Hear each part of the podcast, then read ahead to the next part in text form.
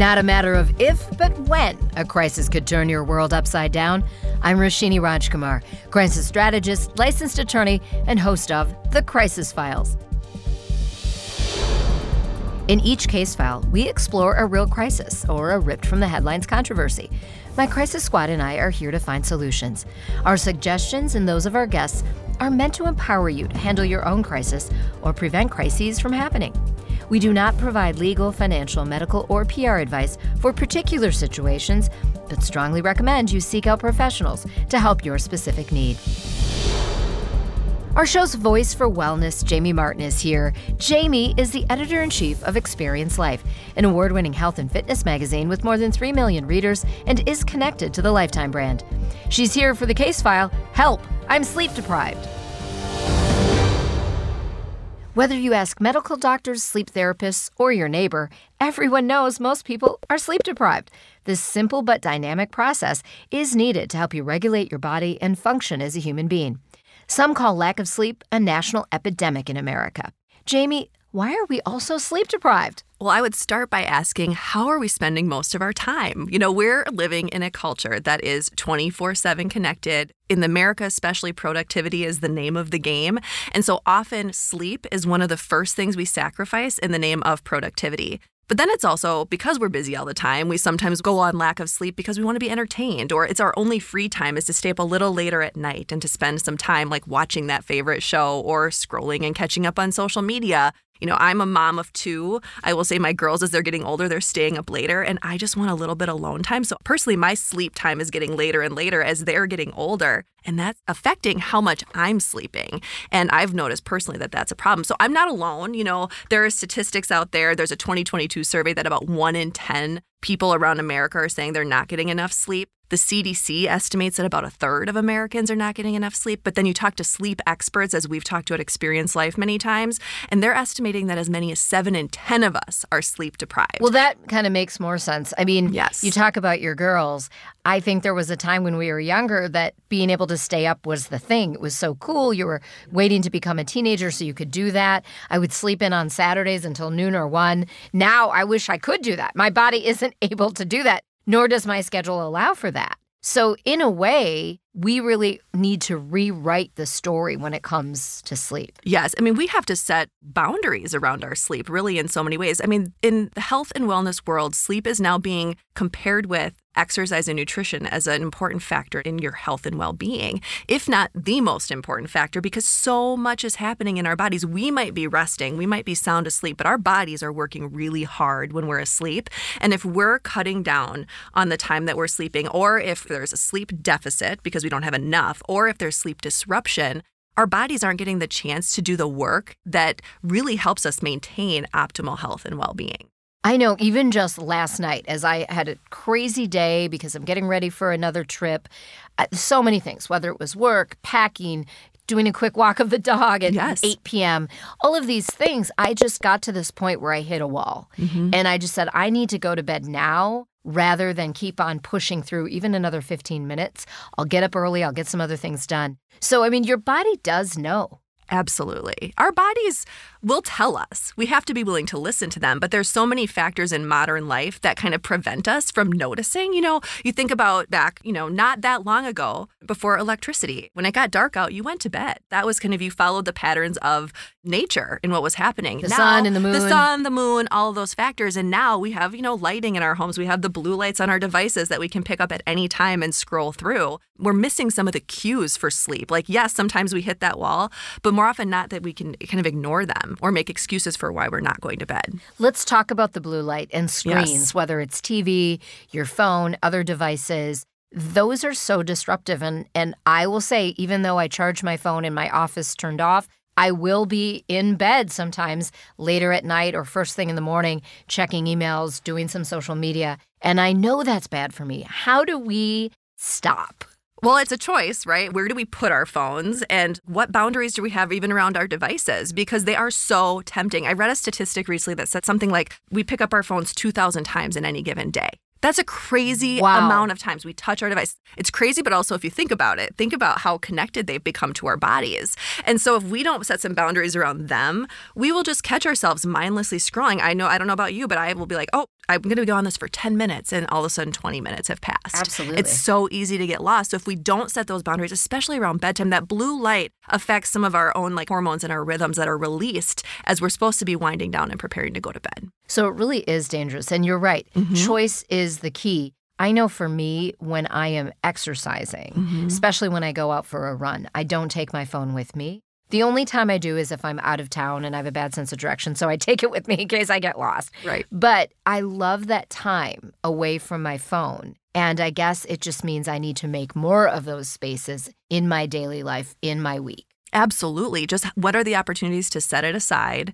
But especially when it comes to sleep, like how do we just know like an hour before bed, all of my devices go off? Or if you're going to watch TV, make sure it's across the room and the other lights in your home are dimmed so that you're starting to kind of set the stage for a better and more seamless route to bed.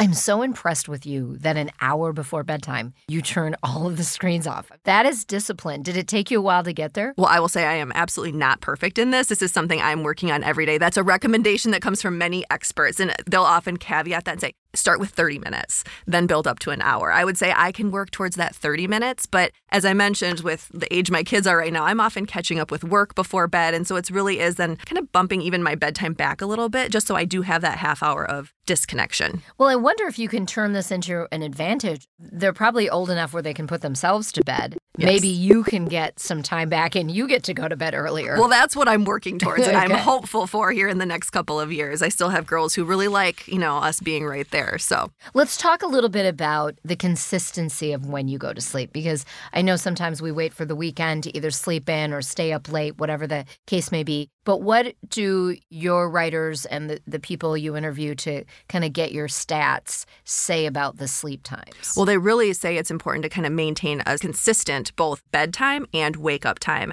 And typically and then keeping that within about a half hour on either side of it, just because that helps to set our circadian rhythms, which essentially our circadian rhythm is like this master clock that governs a lot of our biology in our bodies. It helps govern all of our different organs and all of these different things and how they all work together to ideally function optimally. The goal is to kind of keep those consistent times and ideally going to bed earlier and then waking up earlier. So, you know, Henry Emmons is an amazing psychologist and psychotherapist that we work with in the magazine. And his thing is if you're going to bed around 10 and trying to get up around 6 or so, that's usually a really good time. And those first 4 to 5 hours of sleep are really the most critical. Our bodies are repairing themselves when we're sleeping. Yeah. They're repairing, they're resetting, they're healing. And those first 4 to 5 hours are really the most critical. One thing he said to us at one point on the podcast that I co-host is, you know, if you do find yourself waking up at 2 or 3 in the morning, that can be frustrating. But if you got a good 4 to 5 hours before that, a lot of the hard work has been done. So go easy on yourself. Don't fret about it. Do it again the next night. Hopefully the next night you'll sleep through it. But he said, don't fret if you do find yourself waking up occasionally, you know, after that time. If you went to bed at a decent time, like 10 to 2,